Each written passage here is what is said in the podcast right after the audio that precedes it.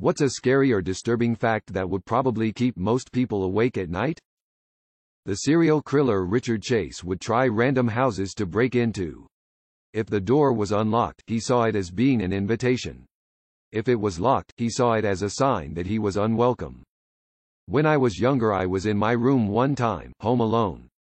I heard our front door open and someone come inside, while everyone was out. Hours later, Every comes home. I asked, no one had stopped by. It always made me very uncomfortable. I only really heard the sound of them coming in, not leaving. I was burgled a few years ago. It was about 2 a.m. and I was sat at my computer wearing full headphones, and an Oculus Rift headset, home alone. It's only when I took it all off and went to get a drink, that I saw all my downstairs doors were wide open, as well as the rear exit door. It still freaks me out to think someone could have, have been stood right behind me, and I would have had no idea. You could have a brain aneurysm with zero symptoms. Any day it could rupture and heal you from significant blood loss. Happened to my mom's friend right in front of her. The seemingly, perfectly healthy woman died at 40 without warning during a work trip and while having drinks with her friends. One second she was laughing, the next second she was on the ground. Never woke up again. My poor mom was the one that had to call her husband and kids. Happened to my grandmother who was in perfect health. Happened to a classmate from high school at 22. Nicest guy ever. Fell asleep on his couch at home and died. When swimming in stagnant water you could inhale an amoeba which eats its way through your nose and then eats your brainstem. You can get a flesh-eating amoeba from a water park. The frontal lobotomy was performed with no anesthesia and it was an outpatient procedure. Even funner facts, it was performed by sticking an ice pick in the tear duct, punching through the skull, and swishing it around in the brain tissue. There was no way to gauge or predict its effectiveness because you were just swirling it around in brain tissue and the funnest fact of all, because of number two, patients were often kept awake and asked questions during the lobotomy to see when their mental performance behavior changed to determine when the lobotomy was done. In the 70s to 80s, the first case of many Southeast Asian refugees in the U.S. who died screaming in their sleep was recorded. This was common for Lao Hmong men who lived through the Cambodian genocide and CIA recruitment for the Lao Civil War. It's theorized that this was an extreme form of PTSD. One story, the man had stayed up for days fearing he would be attacked if he slept. He drank coffee and lied to his parents about sleeping. He did everything he could to keep from sleeping. When he finally fell asleep, his parents thought this crisis was over. Then they heard screams in the middle of the night. By the time they got to him, he was dead. He died in the middle of a nightmare. The crazy part of that is how vivid dreams can be.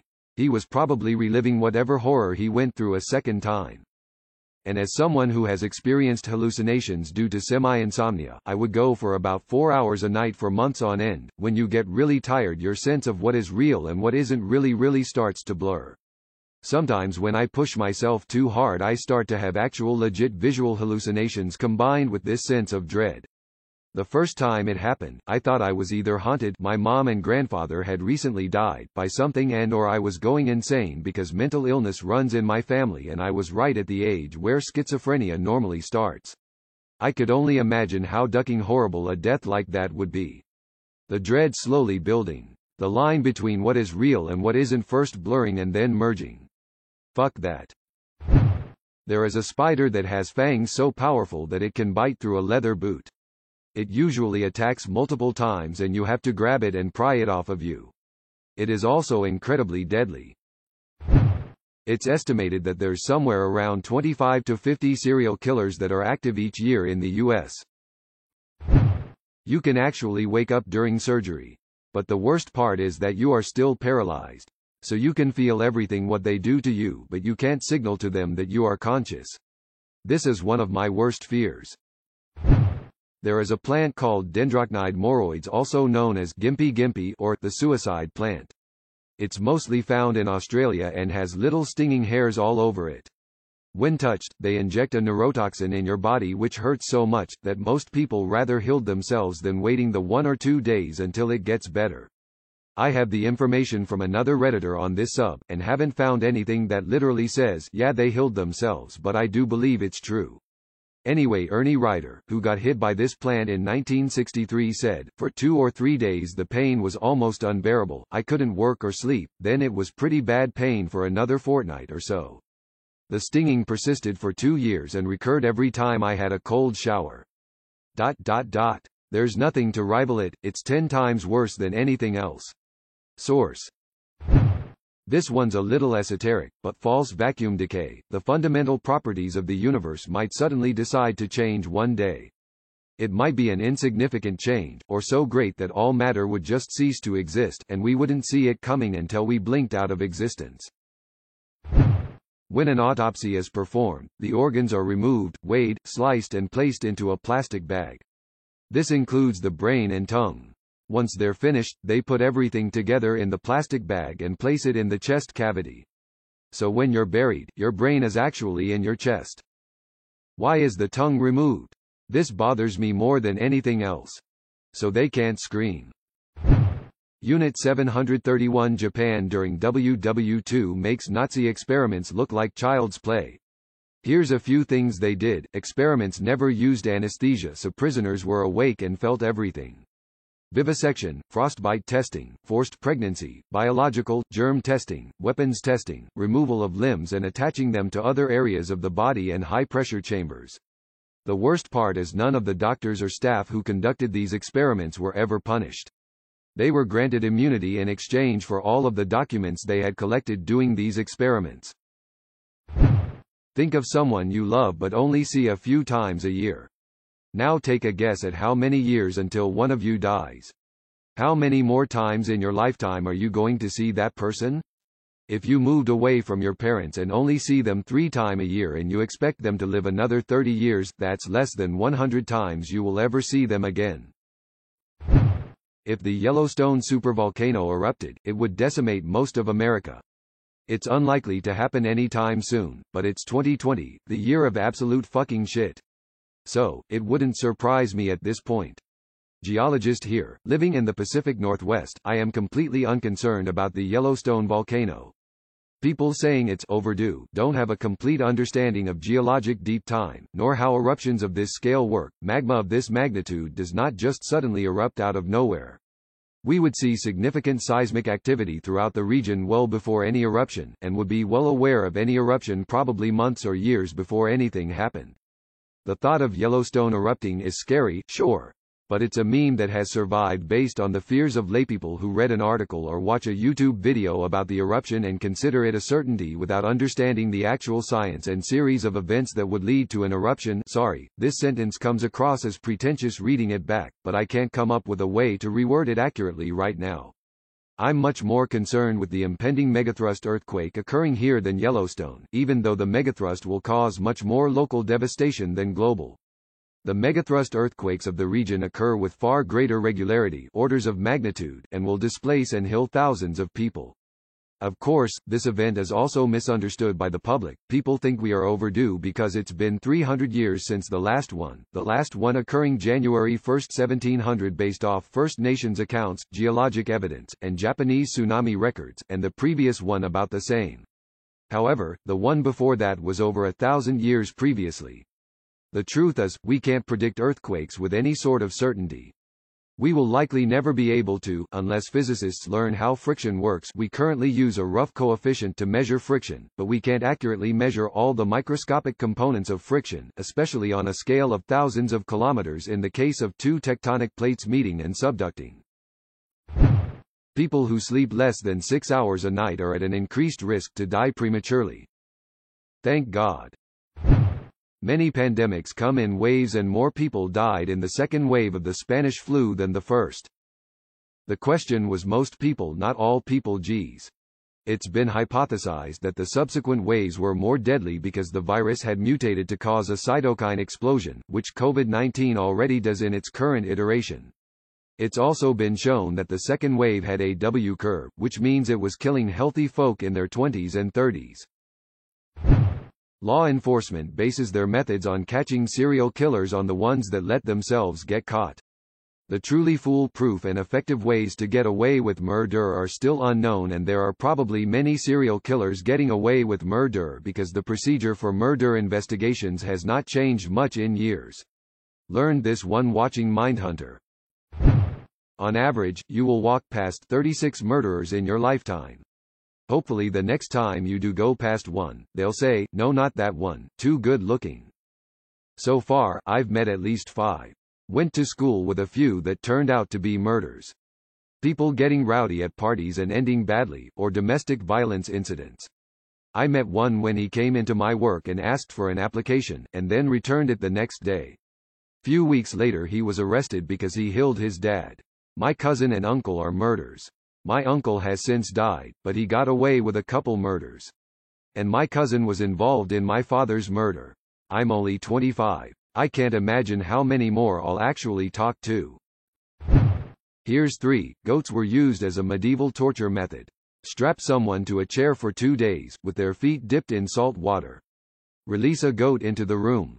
The goat will lick the salt of the victim's feet, and since a goat's tongue is super coarse it will strip the flesh off down to the bone. No pleading, and no mercy, the goat won't care about the screens.